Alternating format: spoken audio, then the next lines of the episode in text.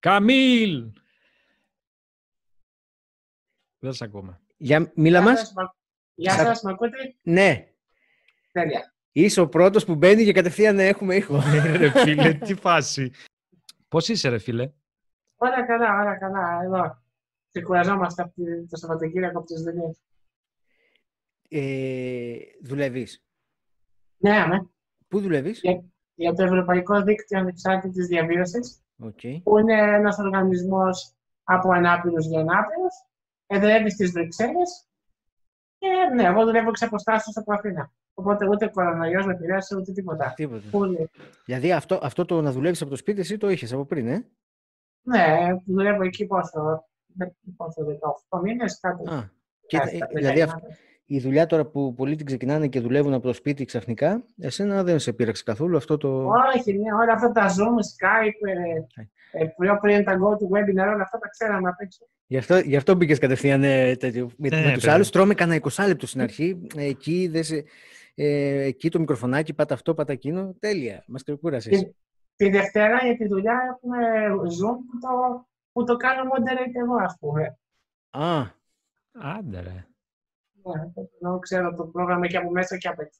Καταρχάς Πέτρο, να κάτι- κάτι συστηθούμε θες να- ρε παιδιά. παιδιά. Ναι. Μέσω- γιατί εγώ με τον Γκαμίλ, εντάξει, έχουμε μιλήσει μια-δυο φορές στο Instagram α, παλιότερα.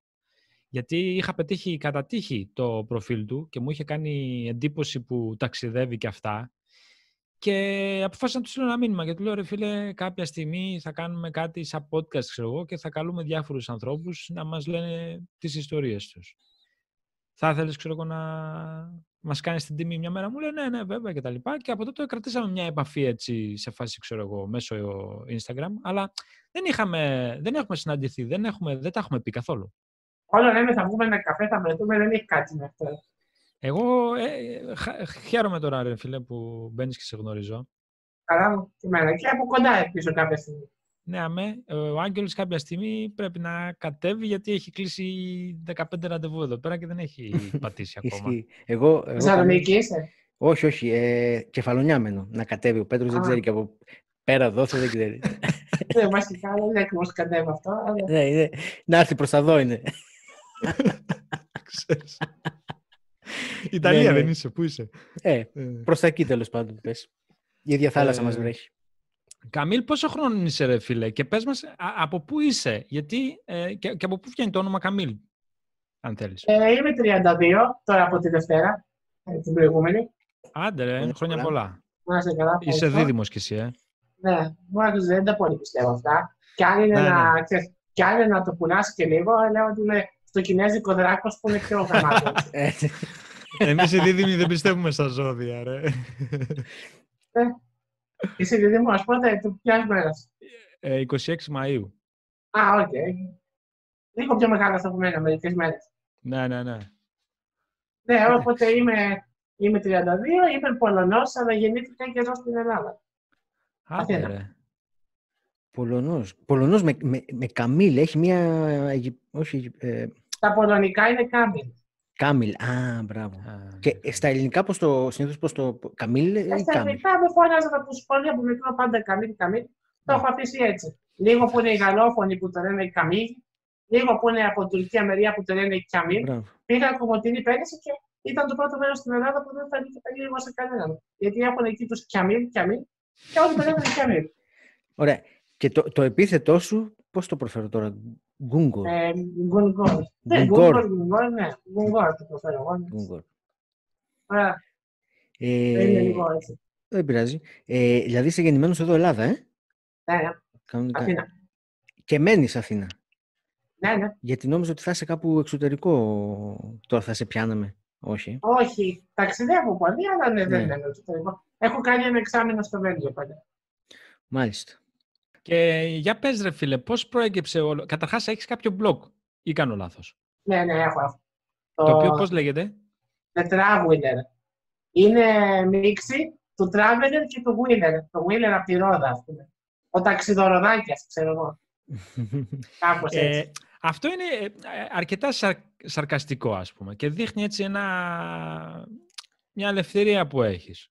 Και θα ήθελα να μας πεις, ας πούμε, γιατί δεν έλεγες σκέντο traveler και είπες αυτό, ρε φίλε. Πώς σου ήρθε το όνομα; Πού να βρεις, πού να βρεις ε, ε, αχ, πώς είναι, ε, name στο ίντερνετ με το traveler, το έχουν πάρει όλοι.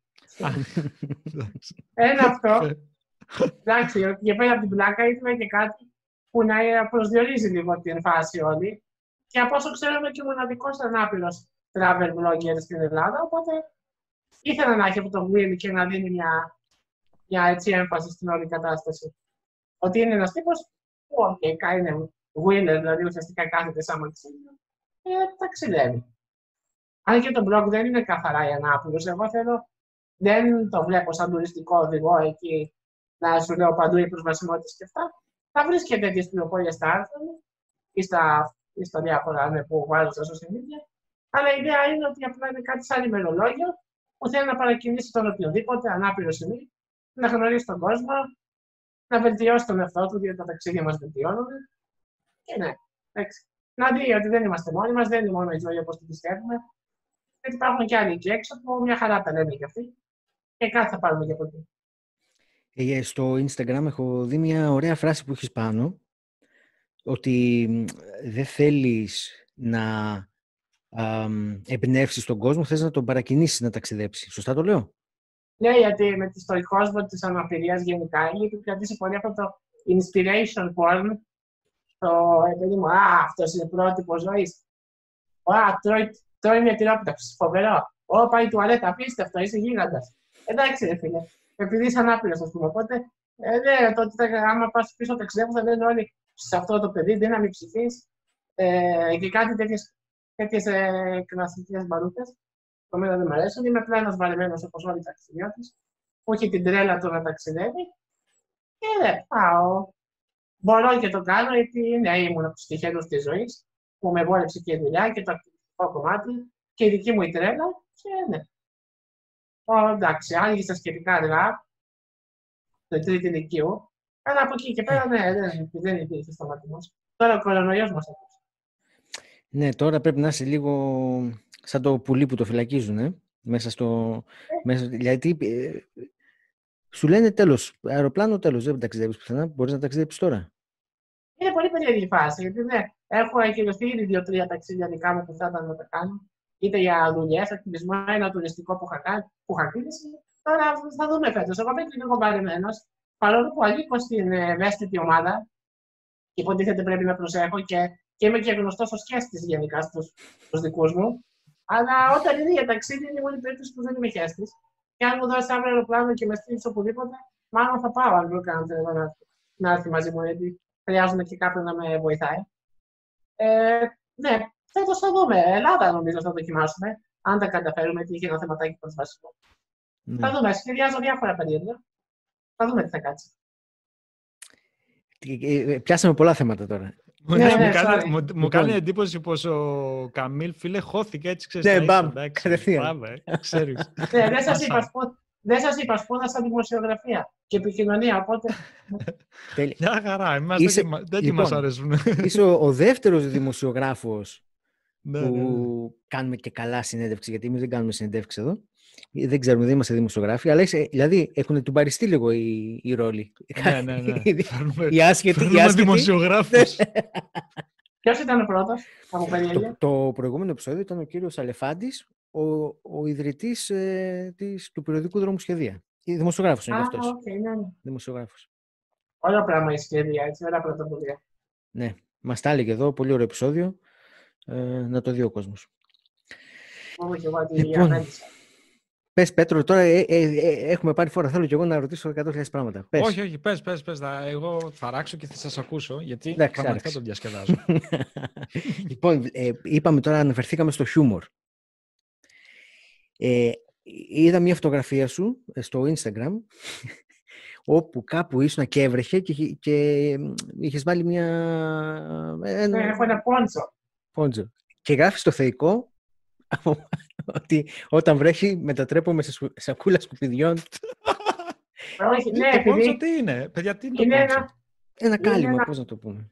Α, είναι ένα πώς το αυτό το βάζουν νομίζω οι μηχανόβοι και διάφοροι που είναι στα μαξίδια. κατάλαβα, κατάλαβα. Που είναι ένα μεγάλο έτσι, ένα απλό πράγμα που έχει μια τρύπα για το κεφάλι με κουκούλα και το περνά από πάνω Και είναι βολικό αν είσαι ανάπηρο, γιατί καλύπτει και τα μαξίλια και δεν χρειάζεται συνεχώ τα μανίκια και να μπλέκεσαι λίγο τα εφορία. Τα μπουφάνε. Και αυτό είναι αυτό το χώνεις απάνω, περνάει το κεφάλι και το φοράς. Και επειδή είναι μπλε, είναι σαν το σκουπί των τενικέδε. Οπότε, επειδή καλύπτει και όλα τα μαξίλια, είναι σαν το σκουπί των τενικέδε κινούμενοι.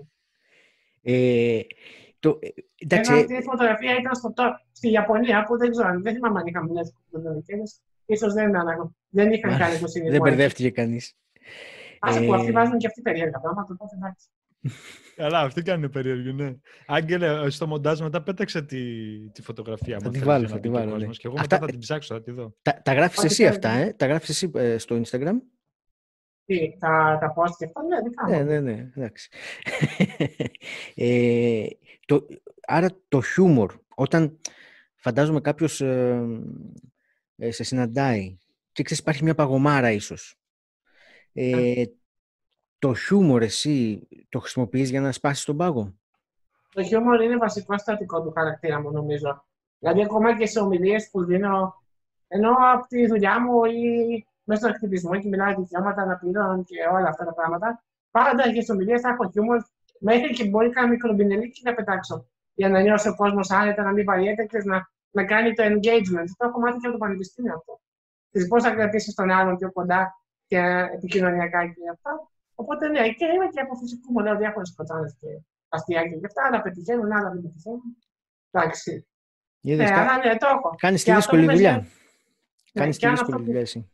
Και αυτό που είπες, αν κάποιος νιώθει λίγο κουμπλαρισμένο, εντάξει, και η αναπηρία είναι ένας ξένος κόσμος κατά κάποιο τρόπο, ειδικά την Ελλάδα που, που μέχρι πρόσφατα ήταν και, και είναι ακόμα σε διάφορες περιπτώσεις στίγμα και μπορεί να είναι και κατά από το Θεό, δεν ξέρω ανάλογα τώρα τα χωριά και αυτά τι πιστεύουν εκεί. Ε, ναι, εγώ τους εγώ και χιούμορ του χρησιμοποιώ και αυτός εργάζομαι και τους λέω παιδιά χύμα. Ρωτάτε ό,τι γουστάρετε. Και στο καμιά φορά πάω στο μετρό, ξέρω εγώ, και είναι το παιδάκι και ρωτάει κάτι πολλό. Και είναι γονεί, Γιωργάκη, δεν τα ρωτάμε αυτό τον κύριο. και εγώ λέω, ας το παιδάκι να ρωτήσει ό,τι θέλει. Ναι, ρε. Έτσι φίλε. μαθαίνεις. Ναι. Ε, ναι, ρε, φίλε. Και μετά και στο Να σου παιδάκι, πω, «Πώς- σου έχουν πώς βάλει. σκέ-» Και μετά το παιδάκι, πώς σκέζει. ναι, εντάξει. Μετά θα σου πετάξει τη τέτοιο που θα πεις καλύτερα, καλύτερα μην το ρώταγες, ξέρεις. ναι, ναι. Να σου πω. Ε, σου την έχουν πει σε εισαγωγικά πάντα ε, κάποιος άνθρωπος ε, που, είναι, που έχει επίσης κάποια δυσκολία να σου πει ρε, εσύ, Καμίλα, ας πούμε, πώς γίνεται να τα βλέπεις όλα έτσι ας πούμε, θετικά και με χιούμορ κτλ. Με εκνευρίζει, ας πούμε, αυτό. Γιατί μερικοί φαντάζομαι δεν το βλέπουν. Εδώ δεν τα βλέπουν. Ε, ε, υπάρχουν άνθρωποι και άνθρωποι, ρε παιδί μου, εν ολίγης. Ναι, και τα βλέπουν όπως- μαύρα έτσι κι αλλιώς. Καλά, άνθρωποι αυτοί υπάρχουν παντού και στους ανάπηρου και στους μη ανάπηρου. Οι τοξικοί, οι πα- οι αρνητιστές που παντού αρνητικά τα βλέπουν όλα. Εντάξει, δεν θυμάμαι να μου έχει πει κάποιος κάτι. Εντάξει, μπορεί να μου έχουν πει να είσαι λίγο πιο σοβαρός εδώ, εδώ πρέπει να δείξουμε αυτό. Μη, ξέρεις, μη, λέ- κάτσε εκεί, μην μη πετάς πολλά, μην ρωτάς πολλά, τέτοια ξέρεις. Μαζέψου λίγο, γιατί ξέρω ότι είναι λίγο μουρδό. Αλλά σε λίγα πράγματα, σε δεν έχω πρόβλημα. Δηλαδή, οι δικοί μου γνωστοί δεν μου έχουν πει. Δεν, δεν έχω θέματα τέτοια σοβαρά. Συνήθως μια χαρά πάει. Στα άλλα. Τώρα μέσα στους χώρους της αναπηρίας και αυτά υπάρχουν πολλές διαφωνίες και αυτά, αλλά δεν θα είναι ποτέ η αντιθετικότητα ή το χιωμορικά τέτοια. Είναι για πιο δομικά στοιχεία. Ναι. Είναι, ε, εν τω μεταξύ, είναι, μας είπες και η δουλειά σου ε, να ασχολείσαι ουσιαστικά με, να πούμε με τα δικαιώματα, με το... Ναι, οι- τα δικαιώματα είναι γενικά ένας ευρύς χώρος, Ναι. ο οποίος βέβαια περικλεί και αυτό που κάνω. Αλλά για να το συγκεκριμενοποιήσουμε, εγώ δουλεύω με το Ευρωπαϊκό Δίκτυο Ανεξάρτητης Διαβίωσης, που είναι ένα συγκεκριμένο κατά κάποιο τρόπο κομμάτι, που βέβαια ανοίγει και περικλεί και άλλα πράγματα. Και τι σημαίνει ανεξάρτητη διαβίωση, σημαίνει το να έχω εγώ σαν ανάπηρος ε, την επι- το choice και control που λέμε στα αγγλικά, την επιλογή και τον έλεγχο της ζωής μου, όπως την έχετε εσείς. Αποφασίζετε πώς θα ζήσετε, πού θα ζήσετε, με ποιον θα ζήσετε και δεν εξαρτάστε ούτε από τη μάνα σας, ούτε από τους γείτονες, ούτε από κανέναν. Και αυτό θα πρέπει να το έχουμε και εμείς οι ανάπηροι. Και θα μου πείτε πώς γίνεται αυτό. Ο βασικός πυλώνας είναι μέσω του προσωπικού βοηθού. Δηλαδή, παίρνεις ένα budget από το κράτος για να έχεις βοηθούς, οι οποίοι θα δουλεύουν εσένα και θα είναι τα χέρια σου, τα πόδια σου. Αν εσύ έχεις κάποια άλλη αναπηρία ή όπως το λέμε οι πιο χαρτοκοράδε, βλάβη, γιατί η αναπηρία λέμε ότι είναι κοινωνική κατασκευή, αυτό θα το δούμε μετά. Οπότε λέμε, ρε παιδί μου, ανάλογα αν έχεις κάτι άλλο, μπορεί να είναι ξέρω, τα- δεν ξέρω, να σε βοηθάει να να σκέφτεσαι αν έχεις νοητική βλάβη ή οτιδήποτε, ή να σου βοηθάει στις αποφάσεις και τέτοια πράγματα. Ε, εντάξει, το δουλεύουμε στην Ελλάδα, δεν υπάρχουν αυτά τα πράγματα. Αλλά το θετικό είναι ότι υπάρχουν συζητήσεις πλέον και είμαστε ο ελληνικός οργανισμό ανεξάρτητη διαβίωσης, του οποίου είμαι από τους συνειδητές και για την ώρα είμαι και πρόεδρος. Είμαστε στην ομάδα συζήτησης με το Υπουργείο και το δουλεύουμε και είμαι αισιόδοξο ότι θα έχουμε καλές εξελίξεις σύντομα και θα μπει η Ελλάδα στο χάρτη των πολιτισμένων χωρών όπου οι ανάπηροι θα μπορούν να, να ζουν πιο ανεξάρτητα. Και αυτό δεν είναι μόνο εγωιστικό το να μπορώ εγώ να φύγω από το σπίτι μου ή δεν απαραίτητο καν να φύγω από το σπίτι μου. Το θέμα είναι η μάνα σου, η αδερφή σου, η κοπέλα σου, οποιοδήποτε, να είναι αυτή που είναι, να είναι αυτή να είναι η σχέση. Και να μην να, να λιώνεται από την καθημερινή τριβή του να σε κάνουν μπάνιο, να σε ντύσουν. Να πρέπει και εσύ να τους ακούς, μην βγεις καμία έξω βρέχει. Καμία σήμερα έχουμε φακές. Να πούμε οι άλλοι αποφασίζουν μόνοι τους τι θα κάνουν, πότε θα πάνε και αυτά. Και ακόμα και ο καλύτερος γονιός να είναι, το, ο καλύτερος άνθρωπος που είναι μαζί σου, ε, όπως η δική μου περίπτωση, αν θα σε επηρεάσει ακόμα και έμεσα. Όταν πούμε, εγώ θέλω να βγαίνω, αν εγώ ήθελα να γίνω κάθε μέρα 5 ώρα το πρωί, θα το σκεφτόμουν μια και διαφορές αν η μαμά μου μπορεί να ξενυχτάει. Για να με περιμένει μέχρι τι 5 το πρωί. Χωρί να μου το πει ήδη, ας πούμε. Οπότε αυτός είναι ο εσπερισμό. Ενώ αν έχεις ανθρώπους που δουλεύουν για σένα, Κλάει. Αυτή δουλεύει, αυτή δουλεύει. Αυτό είναι το συμβόλαιο. Άμα τη δει εσύ τους όρους και τι θα πρέπει να τηρήσουν και αυτοί τους δικούς τους. Και εκεί δουλεύουν, ξέρεις, με ωράρια 8 ώρες ο ένας, ξέρω εγώ, 5 ώρες ο άλλος. Υπάρχουν ανάλογα τις ώρες που χρειάζεσαι βοήθεια. Είναι μια ολόκληρη διαδικασία. Και στην Ελλάδα και, και σε πολλές άλλες χώρες είναι και το άλλο πρόβλημα. Sorry, δεν έχεις πιάσει την ε, Χαρά μας. Ε, και το άλλο πρόβλημα είναι ότι στην Ελλάδα, αν δεν έχεις οικογένεια, αν δεν έχεις ανθρώπους να σε βοηθήσουν και αν δεν έχεις λεφτά να προσλάβεις κάποιον, το οποίο συνήθως στην Ελλάδα γίνεται μαύρα, προσλαμβάνει κάποιον από κάποια φτωχότερη χώρα και αυτά, ε, τότε καταλήγεις σε ίδρυμα. Και εκεί είσαι ένα. Εκεί εκτός ότι αναπηρίζεσαι περισσότερο, μένεις ανάπηρος επί 5 και βγαίνεις ανάπηρος επί 10 ή βγαίνεις νεκρός, ε, είσαι ουσιαστικά και δεν είσαι δραστήριο, δεν κάνεις τίποτα. Ναι, ούτε συμβάλλεις στην κοινωνία, ούτε τίποτα. Ενώ αν έχεις προσωπικό βοηθό και, και ζεις τη ζωή που θέλεις, προσλαμβάνει κόσμο, δίνεις δουλειά, αυτόματα και εσύ γίνεσαι πιο δραστήριος. Να, α πούμε, εγώ θέλω πες, να δουλέψω σε μια εταιρεία αύριο. Δεν μπορώ να τρέχω τη μητέρα μου κάθε μέρα να με συνοδεύει να πηγαίνω στην εταιρεία. Αν έχω την βοήθεια, θα είναι η δουλειά του αυτή. Να έρχεται μαζί μου, ξέρω εγώ, 5 με 9 με 5, ξέρω στην εταιρεία ή στο πανεπιστήμιο ή στο ραντεβού μου, ή άμα έχω να πάω κάπου ή τη βόλτα μου, όπου θέλετε μου, στο ταξίδι. Τώρα εξαρτάσαι από άλλους. Και εκεί η δική τους ζωή αυτόματα χαλάει, γιατί δεν μπορούν αυτοί να δουλέψουν, να ζήσουν όπως θέλουν και σωματικά ε, ε, επηρεάζονται και τα πάντα. Αυτό προσπαθούμε να αλλάξουμε και, και δουλεύουμε. Και, και δεν είναι ουτοπικό, το έχουμε σε πολλές χώρες. Δεν sorry, θέλει να πεις κάτι. Όχι, όχι, όχι. Ε, και αυτό που βασίζεται, δηλαδή στην Ελλάδα, γιατί είμαστε τόσο πίσω σε αυτό το θέμα; Είναι η κουλτούρα Δεν είμαστε πίσω σε αυτό, σε αυτό το θέμα. Είμαστε πίσω σε όλα τα θέματα. Σε όλα τα θέματα. Και σε αυτό όμως. Σωστό. Ναι. Εντάξει, ε, δεν, θέλω, ήμουν... δεν θέλω να φάω Όχι, δεν θα είμαστε ναι. Αλλά ήμουν στο, κάποια στιγμή στο εξωτερικό και ε, πήγαινα τη βόλτα μου και έβλεπα ε, πολλούς άνθρωπους με, αμαξίδιο, ε, με αμαξίδια, με ε, τυφλούς να κυκλοφορούν έξω, μόνοι τους, κανονικά. Και η πρώτη σκέψη, σαν ηλίθιος εγώ, ε, σκέφτηκα, μα τόσοι πολλοί όχι, δεν ήταν αυτό. Είναι ότι μπορούν και βγαίνουν από τα σπίτια τους. Έχουν το δικαίωμα να βγουν από τα σπίτια τους. Εδώ πέρα δυστυχώς οι άνθρωποι με μία δυσκολία είναι φυλακισμένοι μέσα στα σπίτια τους. Δεν είναι απίστευτο. Ακριβώς δεν είναι. Υποτίθεται ότι τα νούμερα, οι στατιστικές λένε ότι γύρω στο 10% έχει κάποια αναπηρία. Το πλήσιμο 10 με 15%.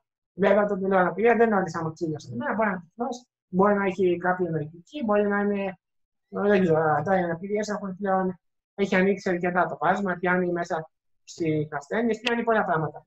Αλλά όλοι αυτοί οι άνθρωποι με κάποιο τρόπο αντιμετωπίζουν διάφορα, διάφορα εμπόδια, να το πω έτσι, στο να ζήσουν τη ζωή στην κοινωνία. Στα αγγλικά ειδικά προτιμώ τον όρο disabled από το person with disabilities, ας πούμε, κτλ. Γιατί το disabled δείχνει ότι είσαι disabled by something. Ουσιαστικά δηλαδή είσαι, αυτό είναι με την κοινωνική κατασκευή να το πω αλλιώς, στην, στην Παρκελόνη, ας πούμε, ή στο Τόκιο, εγώ είμαι λιγότερο ανάπηρος από ότι είμαι στην Αθήνα.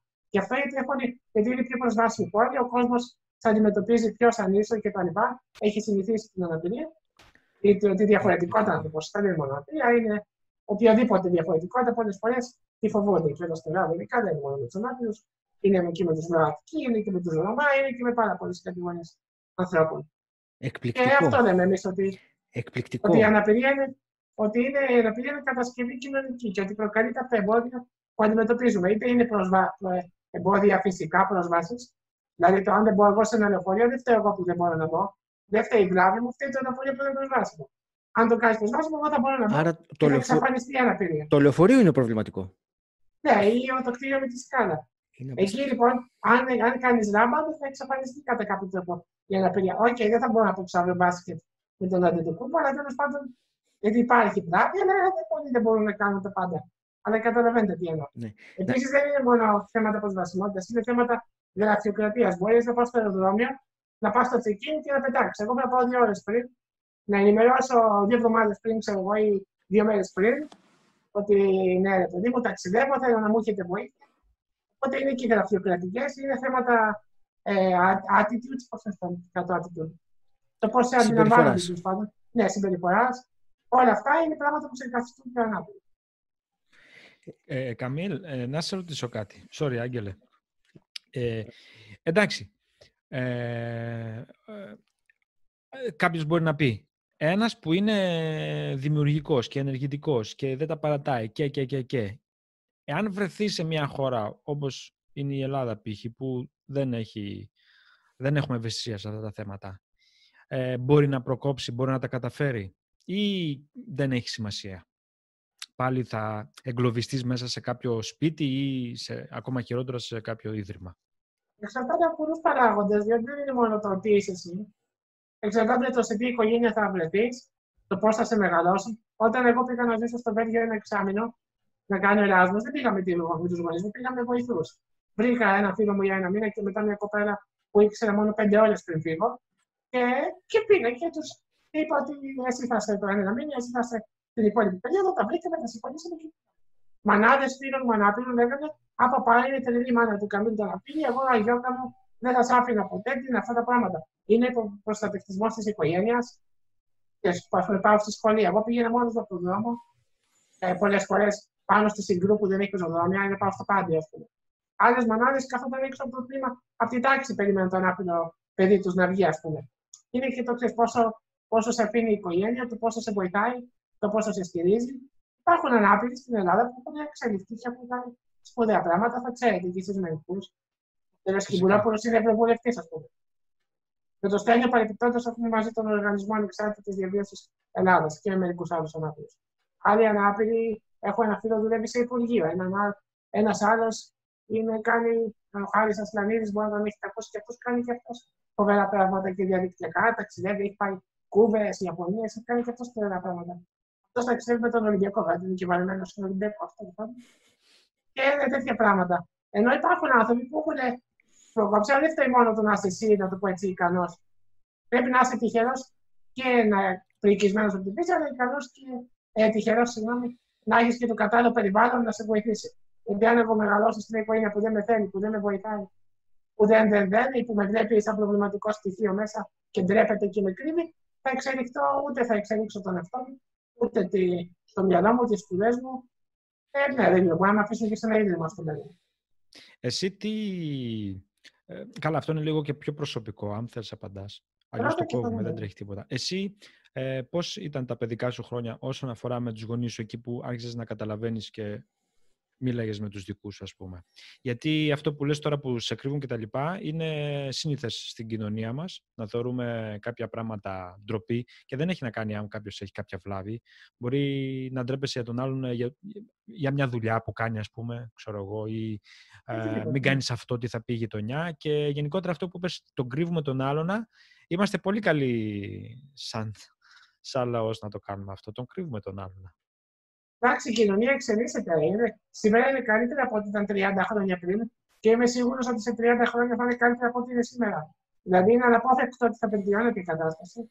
Και αυτό έχει να κάνει με πολλά πράγματα. Με την τεχνολογία, με το ίντερνετ, με τις διεθνείς επιταγές, τις διεθνείς συμβάσεις, το ότι πλέον η Ευρωπαϊκή Ένωση πιέζει για κάποια πράγματα.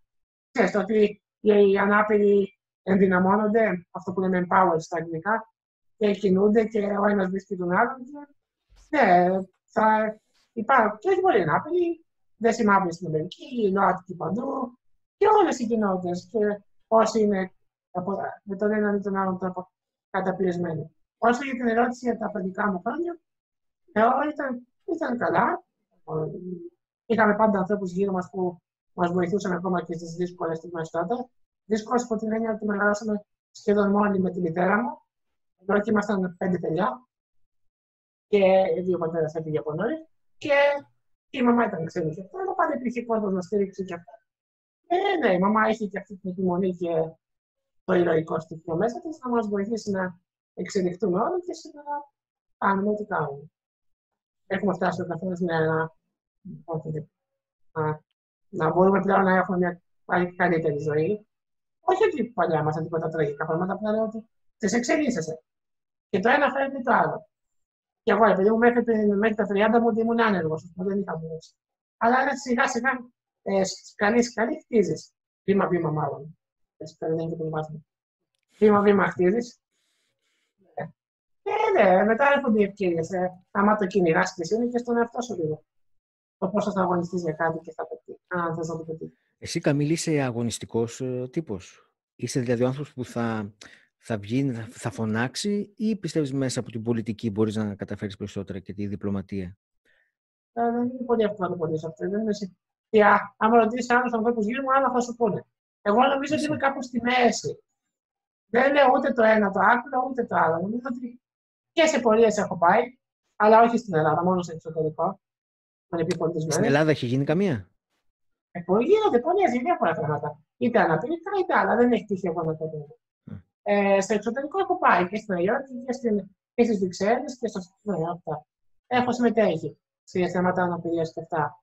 Αλλά πιο πολύ λόγω και της δουλειάς μου και του ακτιβιστικού κομματίου και αυτά, και λόγω του ότι το έχω με τον μπλα μπλα, είμαστε στο έλα να τα βάλουμε κάτω, να κάτσουμε στο τραπέζι, να τα συζητήσουμε.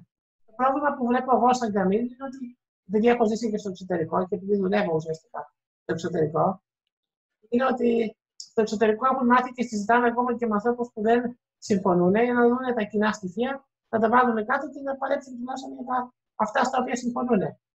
Και τέλος πάντων, δεν κοιτάει ο ένας να φάει τον άλλον. Εδώ στην Ελλάδα είναι λίγο η κατσίκα του γείτονα. Εγώ να είμαι καλά και δεν με νοιάζει τι κάνει ο άλλος. Και αυτό δεν είναι καθόλου εύκολο ακόμα και στους πιο κοντινούς υπήκου. Πολλές φορές σφαζόμαστε μεταξύ μας. Είναι, είναι ένα στοιχείο που επιβραδύνει την όλη εξέλιξη της κοινωνίας σε οποιοδήποτε τομέα. Γιατί δεν συνεργαζόμαστε εύκολα με τον άλλον. Εμένα αυτό, ας πούμε, επειδή σαν καμία θέλω να μπω στο τραπέζι να συζητήσω μόνο, δεν φτάνει εγώ να θέλω, πρέπει να θέλουν και άλλοι να πούνε. Να κάτσουν να μιλήσουν. Mm. Ε, δεν φτάνει. Αυτό. Έχεις ε, όνειρα, συγγνώμη Πέτρο, για το μέλλον ε, να μπορείς να, να κάνεις κάτι εσύ, να είσαι, ας πούμε, εντός εισαγωγικών που θα ηγηθεί ενός τέτοιου κινήματος στην Ελλάδα, να φτιάξεις κάτι εσύ προσωπικά. Όχι εγωιστικά. Αν εννοείς πολιτική, αν εννοείς ναι. πολιτική και αυτά, προς το παρόν πολιτική δεν με συναπασχολεί. Ε, με έχει πει, μου έχει πει κόσμος κατά κάτι χαζομαρούλε του τύπου δεν κατεβάζει δημοτικό συμβούλιο που κάθε υποψήφιος κατέβαζε και από έναν άπειρο για μόστρα mm-hmm. και κάτι τέτοια, ή γιατί δεν κατέβηκε σε ευρωβουλευτή ή οτιδήποτε. Λέω, όχι, δεν. Ούτε το όνομα έχω, ούτε προς το παρόν τις ικανότητες και αυτά. Δεν θα κατέβω απλά επειδή είμαι Αν ποτέ κατέβω, ναι. θα κατέβω επειδή το έχω. Και άρα προς το παρόν δεν νομίζω ότι το έχω, οπότε δεν με ενδιαφέρει σε πολιτική φάση. Τώρα, κατά τα άλλα, του να ηγηθώ ενός κινήματος που λε, δεν ξέρω αν θα ηγηθώ ή δεν θα ηγηθώ, αλλά υπάρχει κίνημα ανεξάρτητης διαβίωσης, στο οποίο είμαστε εγώ και ο οργανισμός με τον οποίο είμαστε μαζί, δηλαδή εγώ και άλλοι ανάπηροι μαζί, το οποίο ηγούμαστε η νέα αλλαγή και νομίζω ότι με τον ένα ή τον άλλο τρόπο θα βοηθήσει σε κάποια εξέλιξη, να ακουστεί ανεξάρτητη διαβίωση, στο πλέον να συζητιέται σε υπουργικό επίπεδο μαζί με άλλους φορείς. Σε κάποια συμφωνούμε με αυτούς, σε κάποια διαφωνούμε. Αλλά ναι, ενώ ε, μπήκαμε εμείς κάποια στιγμή στη μέση και λέμε παιδιά αυτό, εκείνο. Και, και στο εξωτερικό κάνουμε πράγματα. Δεν ξέρω yeah. αυτό το leader, αν είναι true leader ή οτιδήποτε, θα δείξει. Δεν έχει προτεραιότητα. Προτεραιότητα ένα, λιθαράκι, ένα λιθαράκι να μπει. Α γίνει κάτι και σε ηγηθεί άλλο, δεν θα κολλήσει. Ναι, ναι, ναι, όχι, δεν, ναι. Το ηγηθεί ήταν λάθος λέξη. Ναι, δεν, δεν, Καμίλ, να σου πω ρε φίλε. Ε, πώς βλέπεις ε, το μέλλον σε σχέση με τη βοήθεια που μπορεί να προσφέρει σε ανθρώπους που έχουν ε, ε, τέτοια προβλήματα; Αν μπορεί η τεχνολογία να, να, να λύσει με κάποιο τρόπο κάποια από αυτά τα προβλήματα. Γενικά, όπως είπα, το μέλλον πιστεύω ότι η κατάσταση είναι αναπόφευκτο ότι θα βελτιώνεται αναγκαστικά. Αυτή είναι η πορεία που έχουμε. Έτσι, όπως βλέπω εγώ στην πορεία της ιστορίας. Τώρα η τεχνολογία συγκεκριμένα είναι ένα μεγάλο θέμα debate ακόμα και μεταξύ μας και σε ευρωπαϊκό επίπεδο. Έχει τύχει μια φορά να βάλω ένα post κάτω ότι στο μέλλον τα ρομπότ μπορεί να έχουν ρόλο βοηθών και πέσαν να με φάνε κάτι άλλο από άλλες χώρες ότι τι είναι αυτά που λες και πρέπει να υπάρχει προσωπική επαφή και τέτοια. Θέλω να δεν ξέρουμε ακόμα πώς θα είναι η κατάσταση και δεν είναι εύκολο να προβλέψεις. Προσωπικά δεν είμαι τεχνοφοβικός και είμαι υπέρ του να εκμεταλλευτούμε τεχνολογία όσο μπορούμε. Π.χ. το αμαξίδιό μου, το ηλεκτροκίνητο, είναι ένας τρόπος να μου δώσει ανεξαρτησία και ελευθερία. Πολλοί λένε καθυλωμένο στο αμαξίδιο. Αυτό είναι μια παπάγια εγγύηση. Διότι το αμαξίδιο δεν είναι μέσω καθήλωσης. Το αμαξίδιο είναι αυτό που μας βοηθάει να είμαστε πιο ανεξάρτητοι. Και πιο, είναι μέσω ενίσχυσης, να το πω έτσι, ε, ναι, ενδυνάμωση. Να μπορούμε να φύγουμε, να κινηθούμε.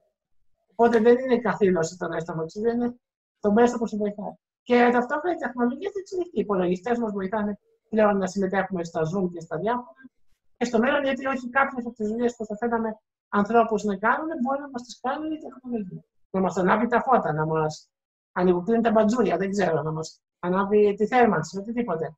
Οπότε αυτόματα μπορεί να. Ναι. Εγώ είμαι θετικός και πιστεύω ότι θα παίξει ρόλο η τεχνολογία. Δεν ξέρω πόσο.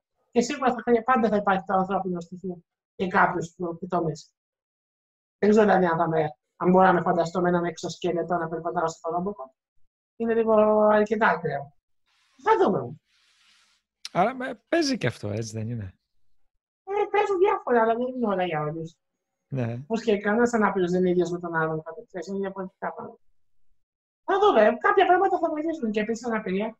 Δεν είναι μόνο ο, ο τύπος του αμαξίδιο, είναι και ο κοφός, είναι πολλά πράγματα. Έχουμε δει ήδη applications στα κινητά και αυτά για αυτούς τους ανθρώπους.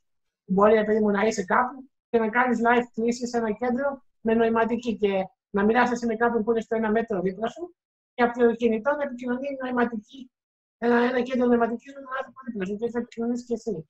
Ή να γίνονται διάφορα πράγματα, δεν ξέρω. Ή για τους τυφλούς. Να έχεις το κινητό χωρίς να βλέπεις, θα σκανάρει το περιβάλλον και να σου λέει στρίψε εδώ, στρίψε εκεί, δεν ξέρω. Ή γίνονται διάφορα πράγματα. Ναι. Που αυτό ουσιαστικά είναι ένα ρομπότ δίπλα σου που σου μιλάει ναι. και σου λέει πού να πας. Ναι, ο κόσμος νομίζει ότι το ρομπότ είναι το ανθρωπό το ανθρωποειδές που βλέπεις στι ταινίες ναι, και ναι, να ναι, μας πάει. Και που σίγουρα θα επαναστατήσει το τέλος. Ε; ναι, αυτό, αυτό. Ενώ ο ρομπότ μπορεί να είναι το πιο μικρό, μια ηλεκτρική σκούπα, ξέρω Ναι, ναι, ναι. ναι. Φοβερό. Εσύ, που, εσύ Πέτρο, κάνεις πολλά unboxing, θα έχεις δει άλλα πράγματα που δεν μπορούμε να το φανταστούμε ενδεχομένως. Ε, ε, κοίτα, δεν τα, τα, έχω δει. Απλά σε ρωτάω, γιατί είμαι σίγουρος ότι... Καλά, είμαστε και μικροί εμείς, ε, εκτός ο Άγγελος μπορεί να είναι λίγο πιο μεγάλος από εμάς, αλλά ενώ σκέψε, ας πούμε, πώς θα είναι η πραγματικότητα σε 30 χρόνια, ρε φίλε, με όλα αυτά που έρχονται. Μιλάμε, θα γίνουν αλλαγές οι οποίες θα είναι. Δεν μπορούμε να τις φανταστούμε καν, ας πούμε. Έτσι είναι. Και άμα δεις και θέματα, να βάλει και ένα άλλο παράγοντα από τα ταξίδια που βλέπω και είτε από μέρη που έχω πάει, είτε από μέρη που θέλω να πάω και ψάχνουμε. Μέρη που πριν μερικά χρόνια θεωρούσα ότι είναι αδύνατο να πάει ανάπηρο, πλέον γίνεται. Α πούμε στην Βενετία έχουν κάνει προσβάσιμη γόνδολα. Βάλανε ένα σαν γερανάκι που κατεβάζει το αμαξίδιο στη γόνδολα. Αυτά είναι τεχνολογία. Στην Ακρόπολη πάνω πάνω στο βράχο Ασανσέν, κατακόρυφο, όποτε δουλεύει, αυτό είναι ένα άλλο ζήτημα. Πώ πάει με την Ακρόπολη. Το... Στην Καμπότζη κάναν το πτούκ. Ξέρετε, αυτά τα τρίκυκλα τα μηχανάκια που μπαίνεις πίσω στην καράτσα με το αμαξίδιο. Τα από σιγά σιγά η τεχνολογία βοηθά και, ναι, και στο ταξιδιωτικό τομέα, για παράδειγμα. Η τηλεϊατρική είναι ένα άλλο θέμα που ακούνε ότι γίνεται. Είπες βιοιατρική, είπες; Τι, τηλεϊατρική, τηλεϊατρική. Α, τηλεϊατρική. Ότι κάποια πράγματα γίνονται από το ίντερνετ. Και να πω και κάτι αιρετικό. Το 5G θα βοηθήσει σε αυτό. Συγγνώμη. Ε, το 5G δεν ξέρω πολλά. Είναι να σας ρωτήσω. να μου πείτε τι θα αλλάξει με το 5G. Αυτό που ξέρω είναι ότι θα, θα μπορείς να στείλει. Θα μπορούσε, ας πούμε, έχω ακούσει αυτό που λέει ότι θα μπορείς να κάνεις μια εγχείρηση ένας γιατρός από την Αμερική στην Ελλάδα μέσω του υπολογιστή με, με ακρίβεια. Θα το δούμε, γιατί όχι. Εγώ προσωπικά ε, δεν τα φοβάμαι αυτά. Να, ναι, ναι, ναι, γι' αυτό είπα ότι είναι λίγο επικίνδυνο θέμα στις μέρες μας. Είναι απίστευτο. Έλεγες πριν, ε, ε, Καμίλ, Νόμιζα για μένα θα Α, πεις, ναι. ρε φίλε. Όχι, Δεν θα ρε, αναφερθεί παιδί. για μένα. Κάτι να Δεν πω θα κι σου εγώ, πω, ρε ρε. φίλε. Ε, για- ε, ο, χω- ο χρόνος, δηλαδή ζούμε στο 2020.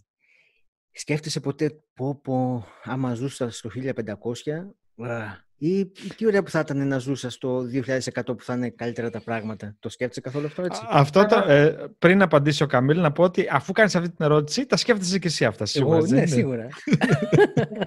Νομίζω ότι όντω σε όλου περνάει από το μυαλό. Ναι, ρε Τώρα φίλε. το, απλά το θέμα είναι ότι αυτό που λες δεν το ξέρουμε αν θα είναι καλύτερα ή χειρότερα. Είναι, μπορεί να έχουμε καταστρέψει το περιβάλλον και να μην υπάρχουμε σε 100 χρόνια.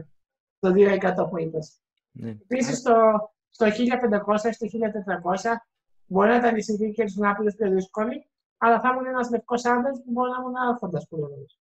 Δεν ξέρω πώς θα ήμουν, ενώ Ή βασιλιάς στο πολύ δύσκολο, Westeros. ναι, μπορώ να και αυτό. Αν και δεν βλέπω Game of Thrones, αλλά ναι, θα μπορούσα θεωρητικά. Ενώ δεν ξέρεις τι θα, πώς θα ήταν η κατάσταση, είναι πολύ δύσκολο να εκτιμήσει. Εγώ είμαι χαρούμενο που είμαι στο τώρα. Νομίζω ότι είμαστε στην καλύτερη εποχή που έχει υπάρξει ως τώρα. Και εντάξει, με τα προβλήματά της, τα θετικά της. Ναι. Και ανυπομονώ για το μέλλον. Πάμε. Πολύ Έχω ωραία. πολλά σχέδια κατά εκεί. Ε, π- πριν είπες για κάτι ομιλίες. Μπορείς να μας πεις περισσότερο. Κάνεις κάποιες ομιλίες εκτός της δουλειάς σου κτλ. Κάποιες άλλες ομιλίες τύπου, ξέρω εγώ. Εγώ λοιπόν, πολύ χοντρικά, είμαι επιλεγμένο με τη θετική έννοια σε τέσσερις οργανισμούς. Αυτό που είναι και τώρα. Λιγότερο ή περισσότερο. Σε δύο ελληνικούς και δύο ευρωπαϊκούς. Τον ένα δουλεύω, στο Ευρωπαϊκό Δίκτυο Ανεξάρτητης Τον άλλον ευρωπαϊκό, το Ευρωπαϊκό Φόρουμ Αναπηρίας, που είναι ο μεγαλύτερος αναπηρικό φορέας στην Ευρώπη και υποτίθεται ότι εκπροσωπεί θεσμικά όλους τους ανάπηρους της Ευρώπης. Είμαι ο πρόεδρος της νεολαίας. Οπότε, οκ, δεν είμαι το μεγαλύτερο όνομα εκεί πέρα, αλλά τέλος πάντων το πρόεδρος της νεολαίας του Ευρωπαϊκού Φόρουμ Αναπηρία έχει μια κάποια υπόσταση και αυτό είναι ένας βασικός λόγος που ταξιδεύω, γιατί μας στέλνουν από εδώ από εκεί. Και ναι, μιλάμε για τους νέους ανάπηρους και πάει λέγοντας. Άρα Και παρένθεση, έχει- παρένθεση σας λέμε κύριε Πρόεδρε τώρα. Από εδώ και πέρα. Θα το πάμε από την αρχή. Όπως θέλετε, δεν θα κολλήσουμε. Απαντάω σε όλα, αγλαία μην ναι, Συγγνώμη, Και σας για έκοψα. πες. ναι. Και οπότε συν- με αυτά τα δύο είδη, δηλαδή τα, ήδη το, τους δύο εξωτερικούς οργανισμούς, συμμετέχω σε πολλέ. Μπορεί να είναι συνέδρια, μπορεί να είναι ομιλίες, μπορεί να είναι, να είναι trainings, που να είμαι εγώ trainer για την αναπηρία, τα δικαιώματα, πολλά πράγματα με εξάρτητη διαβίωση, την ε, συμπεριληπτική εκπαίδευση, δηλαδή το να μην Α. πηγαίνουμε σε ειδικά σχολεία, να πηγαίνουμε στα ίδια σχολεία όλοι μαζί, ανάπηροι και εμείς, διότι αυτό βοηθάει και την εξέλιξη τη κοινωνία και πάει λέγοντας. Πολλά πράγματα. Και Ε, μιλάω ε, σε αυτό. Ναι, Ε, ευχαριστώ. ε, εγώ σε ρώτησα, ξέρεις, γιατί είχα στο μυαλό μου, ας πούμε, κάτι ομιλίες που κάνει ο Νίκ Βούισιτς, δεν ξέρω αν το ξέρεις. Α, ναι, αυτό είναι ανάπηρος. Ε, Ναι, ε, νομίζω ότι ε, αν κάνεις τέτοιου είδους ε, ομιλίες του τύπου «Μάγκες, ξέρετε κάτι, Α, όχι, η ζωή είναι ωραία και inspirational κόσμος, όχι δεν κάνω. δεν κάνεις». Ε, ε, και, δε- και δεν συμφωνείς και όλα, με όλα αυτά, να Ε, φανταστώ. δεν τον έχω λιώσει. Το συγκεκριμένο δεν τον έχω λιώσει. Λίγο πιο πολύ. Όχι, δεν για- τρελάθηκα, αλλά δεν τον ξέρω καλά. Δεν είναι σωστό να πω. Μ' αρέσει, δεν μ' αρέσει. Μμ. Απλά ξέρω ότι πολλοί ανάπηροι το κάνουν αυτό και πάνε και είναι αυτό που λέμε motivational speakers Ναι, και ναι, τέτοια ναι. πράγματα. Όχι, δεν με ενδιαφέρει αυτό το κομμάτι πολύ. δεν Σαν συμφωνώ. καμίλ. Μέσα, αν κάνω μια ομιλία επειδή μου και μιλήσω και για δικαιώματα και για πράγματα μέσα στη ζωή, και αυτά μπορεί να πω και κανένα ψυχοτικό που θα βγει μέσα στο, μέσα στο λόγο εκεί πέρα. Ξέρεις έτσι κάτι έτσι λίγο. Αλλά δεν είναι ο σκοπός μου αυτός και δεν νομίζω ότι είμαι, πρέπει να μπω εκεί σκηνή να το παίξω. Ελάτε να σας εμπνεύσω. Ελάτε να τα βάλουμε κάτω, να δούμε ένα και ένα ίσον δύο. Έχω δίκιο ή δεν έχω. Αυτό είναι το θέμα. Να μπορείς να αποδείξεις αυτά που λες. Επίσης, πολλές ομιλίες δεν είναι ακτιβιστικές. Είναι... Έχει τύχει να κάνω ομιλία στο Travel Fest, που είναι ταξιδιωτικό, επειδή είναι ανάπηρο travel blogger. Που εντάξει, είχε μέσα την αναπηρία, επειδή τα- ήταν η συνθήκη που ταξιδεύεις με αναπηρία, αλλά ήταν διαφορετικό θέμα. Α πούμε, έχω μιλήσει για αυτά. Εντάξει, ναι. Δεν, Μάλιστα. δεν είναι όμως εμπνευστικά και τέτοια. Προσπαθώ να, ξέρεις, να είναι πιο δομημένα και πιο με στοιχεία και, με, και, και να, να, να εξηγείς γιατί αυτό και όχι εκείνο. Ναι, πα- πάντως νομίζω οι άνθρωποι περιμένουν κάτι τέτοιο ίσως από σένα. Λίγο, ε. λίγο πιο δυνατά, Άγγελε. Α, συγγνώμη. Οι Εγώ άνθρωποι, άκουσα από την- οι άνθρωποι ίσως περιμένουν κάτι τέτοιο από σένα, ε. Να τους, ε, αυτό που λέγαμε πριν, να τους ε, εμπνεύσεις, να, να πεις κάτι. Ναι, και πολλές φορές έχω καταλάβει ότι εμπνέονται και από μόνοι τους. Και μόνο που θα Χωρίς να- εμφανιστώ στη δεν σκηνή χρειάζεται. έχουν εμπνευστεί ήδη, δεν έχουν Δεν χρειάζεται προλάβει. Να πεις τίποτα. Ενώ που, είναι, που εγώ δεν το καταλαβαίνω. Ενώ δεν μπορώ να το αιτιολογήσω, να το πω έτσι. Αλλά εντάξει, καμιά φορά έχει βλακίε να λες, οι άλλοι είναι ενθουσιασμένοι από κάτω. Γράφω καμία καταπληκτικό και τέτοια. δεν ξέρω αν έχω βλακίες. Λέω ένα παράδειγμα ότι ξέρεις ναι, και ναι. μπράβο και δύναμη ψυχής και τι θέληση. ίσως και κάποια πράγματα να ισχύουν και να μην τα αντιλαμβάνομαι. Δεν ξέρω τι να Εγώ προσωπικά δεν το κάνω για να πνίξω. Το κάνω για να ενημερώσω, για να εξηγήσω πέντε πράγματα με αυτά που ασχολούμαι. Αν είναι για ταξίδια, να εξηγήσω τι έχω, να μοιραστώ τι έχω ζήσει, τι έχω βρει έξω.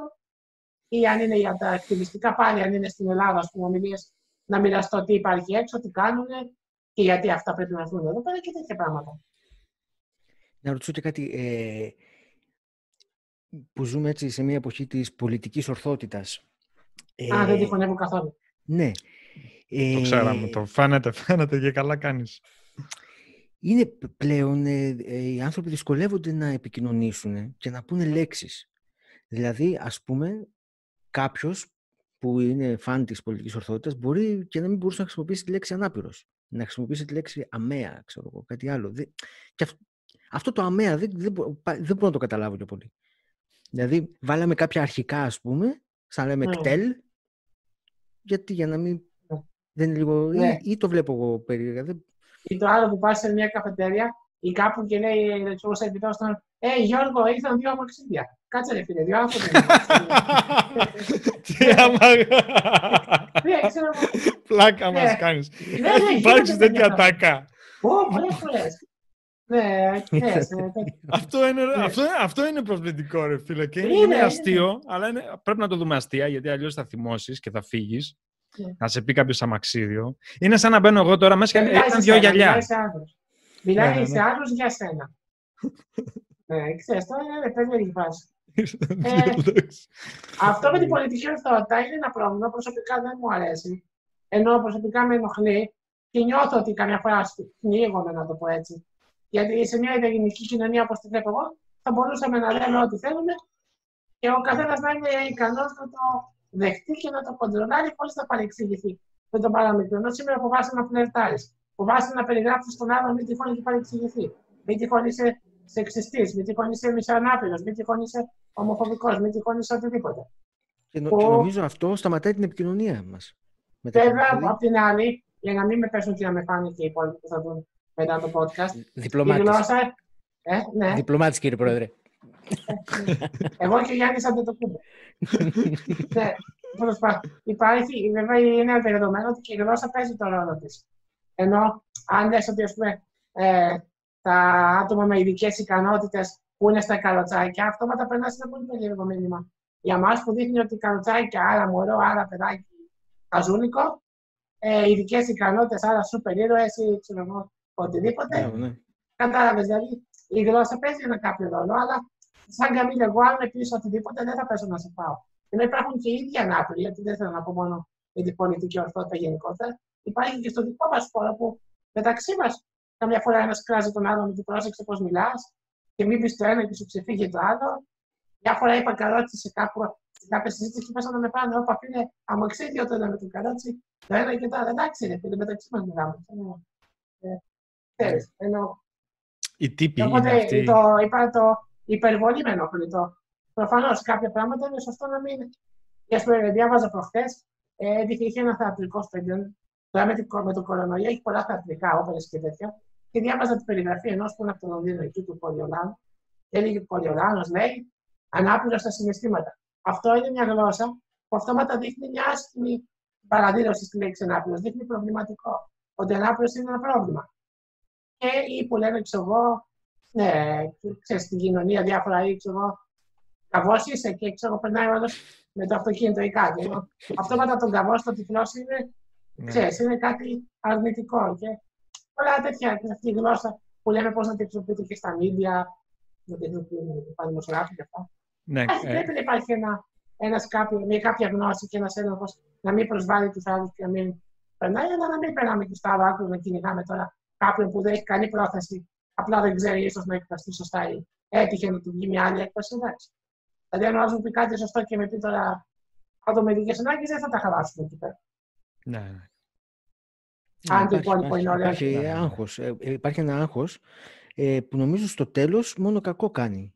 Γιατί ας πούμε, ε, αν είχαμε κι εμείς αυτό το άγχος με τον Πέτρο, ε, δεν θα σε καλούσαμε, ξέρω. Όχι ελεύθερα, εσείς ό,τι θέλετε. Ναι, ε, είναι...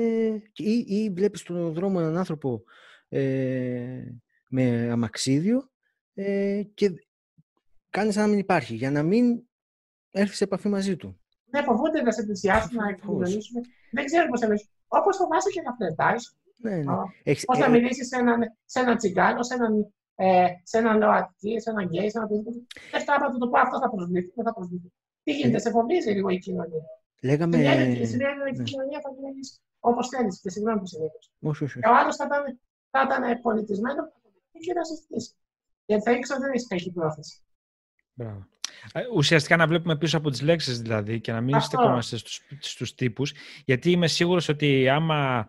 Ε, καμιά φορά η μητέρα μου αναφέρεται στους μαύρους και μπορεί να τους, πει, να τους χαρακτηρίσει ε, με ένα ξέρω εγώ, όρο που δεν είναι πολιτικά σωστός, κοινωνικά μάλλον σωστός και να σου πω, αν αυτό μην το πεις δημόσια.